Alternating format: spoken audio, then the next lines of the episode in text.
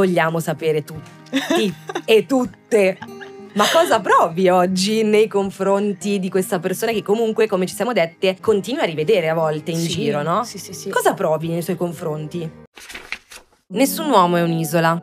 Sentiamo il bisogno di connetterci agli altri. Ma cosa succede quando due realtà non sono più connesse? Che cos'è l'amore? Ciao, io sono Gloria e questo è Inside Love, uno spazio in cui poter ascoltare storie di altri che potrebbero essere anche le vostre. Una nuova puntata ogni martedì alle 7. Clicca sul pulsante Segui per non perderti le prossime puntate.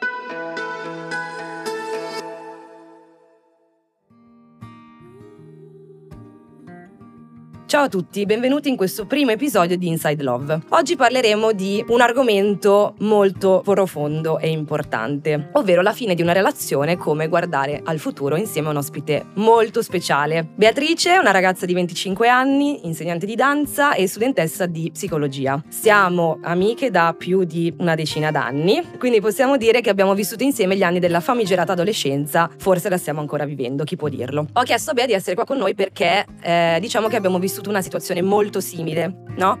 Dopo quasi otto anni di relazione, infatti, con i rispettivi nostri ragazzi, ci siamo viste un po' crollare quello che pensavamo sarebbe stato il nostro futuro, almeno nella sfera affettiva. Ci teniamo comunque a sottolineare che non siamo qua per diciamo denigrare l'esperienza che abbiamo avuto, la nostra storia o la persona con cui siamo state, ma stiamo semplicemente facendo una chiacchierata tra amiche per poter offrire degli spunti anche ai nostri ascoltatori, a chi sta vivendo magari un momento così di sofferenza. Ciao Bea, grazie per essere qui con noi oggi. Ciao Glo, grazie per l'invito. Diciamo che allora l'abbiamo vissuta in maniera molto molto diversa. Innanzitutto a te è successo cos'era il 2019, giusto? Esatto. Ok, quindi sono passati già quattro anni. Invece a me è successo l'anno scorso, quindi è roba un pochino più fresca. Dicevamo, l'abbiamo vissuta in maniera molto diversa. Io ho cercato fin da subito la solitudine, cioè avevo bisogno di un posto in cui rifugiarmi, in cui stare da sola, in cui potermi, diciamo, ritrovare, no? Invece tu hai cercato fin da subito la compagnia degli altri per poterti distrarre, per poterti svagare, per poter non pensare a questa cosa. Sei d'accordo? Esatto, sì, sì.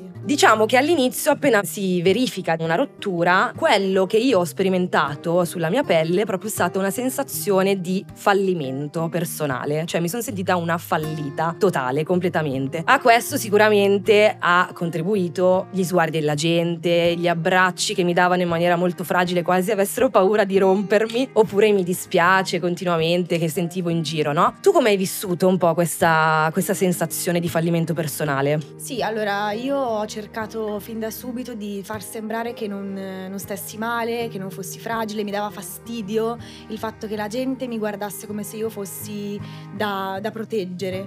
E infatti ho cercato assolutamente conforto nei miei amici, ma sembrando, cercando di sembrare più forte, Più di, forte quella che- possibile, di quella certo. che ero in realtà. Ma in realtà tu stavi soffrendo Sì, come sì, un certo, cane. assolutamente. Eh, direi, direi, direi. Beh, sicuramente in queste situazioni gli amici sono sicuramente una parte fondamentale, no? Sono una risorsa preziosissima. Però diciamo che nel nostro caso era un pochino più complicato perché dopo così tanti anni di relazione gli amici erano gli stessi, no? Del nostro ex, la compagnia era quella, si usciva sempre insieme, quindi c'era un po' questo problemino, sia da parte nostra, secondo me, che da parte dei rispettivi ex ragazzi, ma anche da parte della compagnia stessa, no? Ricevere questa notizia è stata un po' una bomba ad orologeria per tutti, non è stato facile per nessuno secondo me. Anche in questo caso però l'abbiamo vissuta in maniera molto diversa, cioè io all'inizio ho tentato di mantenere il contatto con la compagnia, però io poi soffrivo troppo e quindi a un certo punto ho deciso di togliermi proprio dalla compagnia, mantenendo alcuni rapporti singoli sicuramente. Tu invece fin da subito hai messo come tua priorità il fatto di mantenere la tua compagnia, i tuoi amici, nonostante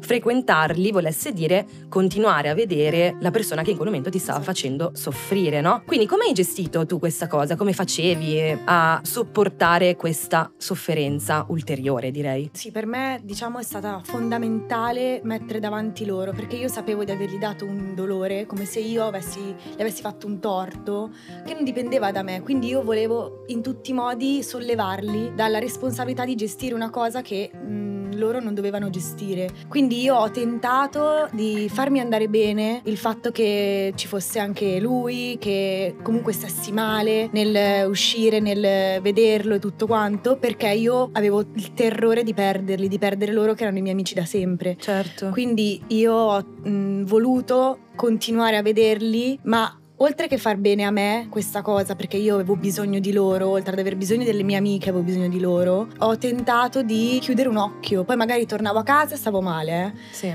Però no, io assolutamente per me sono stati fondamentali, ho dovuto per forza mettermi da parte in questo, in questo senso per cercare di sollevarli da questo dolore. Io so che anche loro hanno fatto fatica, perché comunque lui è stato, cioè anche lui era nella mia stessa situazione. Certo, sì. Cioè, sì. lui era amico, è amico loro da, da un sacco di anni, siamo amici tutti da un sacco di anni, quindi so che è difficile da gestire. Volevo gestirla io. Certo. Abbiamo deciso di gestirla assieme. È stato difficile, ma io sono fiera di questo, cioè so perfettamente che loro mi hanno dato, diciamo, un ricambio. So che loro hanno apprezzato e non li ringrazierò mai abbastanza per quello che hanno fatto. Certo. Che adesso intanto continuate ad uscire, tra l'altro. Certo, certo, noi siamo ancora molto amici, usciamo sempre assieme. E diciamo che adesso le acque sono molto più calme. Eh, diciamo. Eh dai, sono passati anche quattro anni. Esatto. no, però sì, diciamo che siamo stati bravi, secondo me. Siamo Sì. stati bravi. Beh, poi io ho vissuto non forse direttamente, direttamente, perché noi eravamo il gruppo di amiche un po' più esterne, è vero che poi a volte ci mescolavamo, Sì. no? Però diciamo che se magari tu stavi troppo male in un momento, Ah, beh, certo. poi noi ragazze Interve- ci... Ecco, sì, questa era una cosa che io tentavo sempre di portare o comunque speravo sempre ci fosse una di voi con me in quella situazione che potesse darmi un po' di forza nel Certo. sopportare la situazione, diciamo. Sì, Questo. poi all'inizio è stato anche divertente.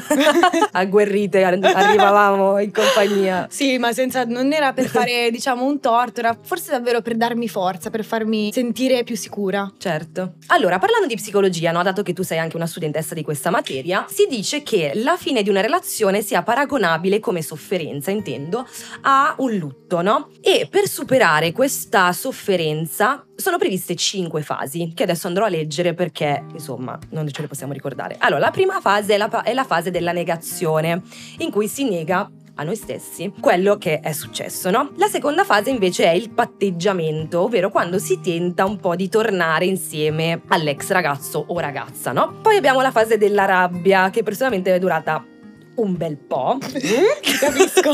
per poi passare in realtà alla tristezza ed infine all'accettazione. Allora, io mi sento un po' alla quinta fase. L'abbiamo accettato, insomma, è passato un anno, eccetera, eccetera. dai. E spero che anche per te, insomma, direi. sia così. Ok. Quindi. Nel percorso attraverso queste cinque fasi, Bea, cosa ti ha aiutata maggiormente? Cioè io mi ricordo l'anno scorso quando questo dolore era talmente forte, cioè io mi ritrovavo a letto a piangere, a chiedere aiuto, avevo gli attacchi di panico, dicevo ma questo dolore quando finisce? Cioè vedere la luce in fondo al tunnel era un'utopia, veramente, mi sembrava impossibile. Però poi, vabbè, mi ha aiutato tantissimo scrivere, mettere nero su bianco i pensieri, razionalizzarli, normalizzarli, sicuramente leggere, ovviamente uscire con gli amici a svagarsi. E poi sicuramente il viaggio che ho fatto in solitaria per me è stato fondamentale, ma magari ne parleremo meglio dopo. A te invece, in queste cinque fasi, cosa ti ha aiutata maggiormente secondo te? Io credo che sia stata la quarantena, cioè il periodo del Covid nel 2019-2020, diciamo, quando poi è scoppiata la pandemia, perché io ho rallentato. Mm. Quindi col fatto che si stava a casa, si... avevi più tempo per pensare, avevi più tempo per metabolizzare, per normalizzare Certo. tutto quello che è stato, tutto quello che è successo, per prenderne coscienza. Io lì forse ho proprio capito e accettato Quello che era successo. Esatto, cioè mi sono resa conto che ok, era andata così, non, non avevo nessuna colpa, non c'era niente che non andava, era una cosa che poteva succedere, non dovevo assolutamente arrabbiarmi con me stessa certo. per quello che era successo. Quindi sì, forse proprio il momento, della, il momento peggiore, credo, per tutti Sì. negli ultimi anni, in cui siamo stati chiusi in casa, abbiamo avuto proprio un tu per tu con noi stessi, perché avevi eh, questo momento in cui potevi pensare, potevi pensare, potevi accettare, potevi farti delle domande e risponderti perché chi ti poteva rispondere se non te stesso. Esatto. Eh, questo. Anche perché forse eh, a te è successo nel 2019, il Covid è arrivato nel 2020, quindi a un anno di distanza, Esatto. no? E tu dicevamo già all'inizio che non avevi mai avuto dei momenti in cui ti sei presa, sei stata da sola, perché appunto tu tentavi di distrarti. Esatto, sì, sì, era come un tornado, è come se mi fossi fermata da un tornado praticamente, Ecco. che ti siedi e dici ok, Adesso? adesso è il momento. È Esatto. andata proprio così, sì. Perfetto, quindi il tuo momento catartico è stato proprio il Covid, pensa a te. No, invece il mio momento catartico appunto è stato il mio viaggio in solitaria, cioè io dopo tutto quello che è successo ho detto vabbè io non voglio rinunciare a viaggiare, è una cosa che mi è sempre piaciuta.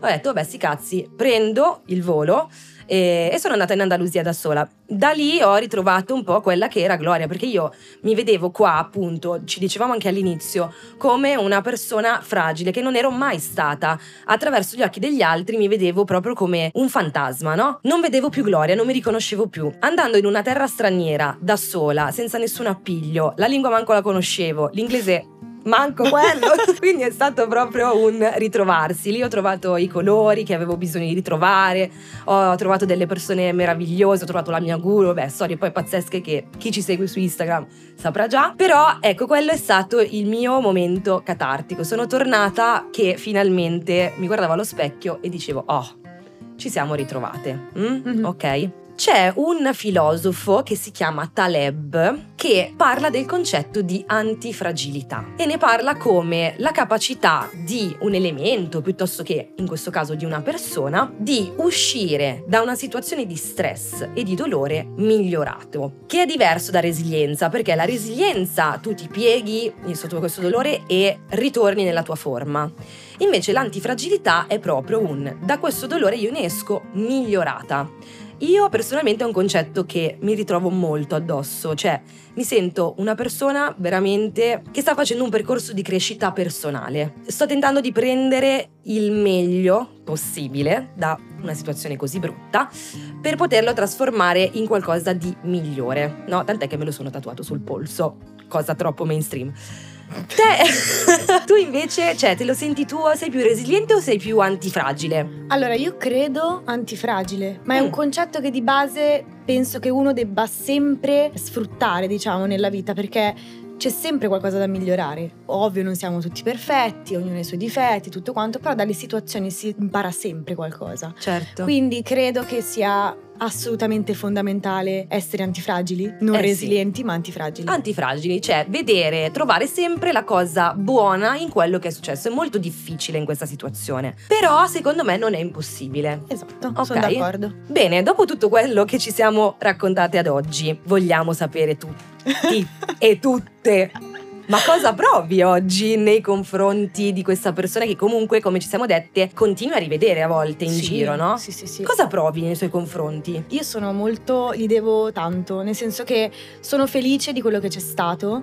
Io credo di- che non sarei stata me stessa oggi senza di lui ieri. Ok. Quindi, non so, vedo magari le mie. Io ho due sorelle, le mie sorelle. Io sono stata fortunata, credo, ad avere accanto una persona così in quegli anni. Ok. Mi ha dato tanta forza, mi ha dato anche tanto dolore, però io voglio bene, c'è stato quello che c'è stato, ce l'aspettavamo, poteva succedere a chiunque. Certo. Quindi mm, non, non ho un sentimento negativo nei suoi confronti. Sono felice di quello che c'è stato. Ok, direi Ok. che sei decisamente oltre alla quinta fase allora. ne mettiamo una sesta. no, devo dire che anch'io, guarda, ho passato mesi a odiarlo, ad augurargli il peggio. Però penso che sia normale, ero nella terza fase della rabbia. È durata tanto, eh? È durata molto, sì. Però ti dico, adesso sono molto contenta di incontrarlo in giro quando ci becchiamo, perché ovviamente, anche se non esco più con la compagnia, i posti sono sempre quelli in Brianza, ragazzi. Cioè, non è che possiamo dirci tante cose. Esatto. Però sono veramente felice di, di vederlo, sono contenta perché all'inizio rinnegavo tutto, anche la relazione, dicevo ma Sì. cavolo è stata una bugia tutto Sì, quanto, sì, no? Invece adesso sono contenta perché sono riuscita a conservare, a mantenere il bello di quello che c'è stato, sono contenta di aver condiviso una parte della mia vita insieme a lui, sono serena in questo momento, per cui direi che siamo giunte a un ottimo traguardo. Meno male. Cosa dici? Sì, sì, no, sono Finalmente, d'accordo. ragazzi. Assolutamente. Eravamo ragazzi. una palla al piede Eh per sì. Scusate, amici. Scusateci. Grazie di tu.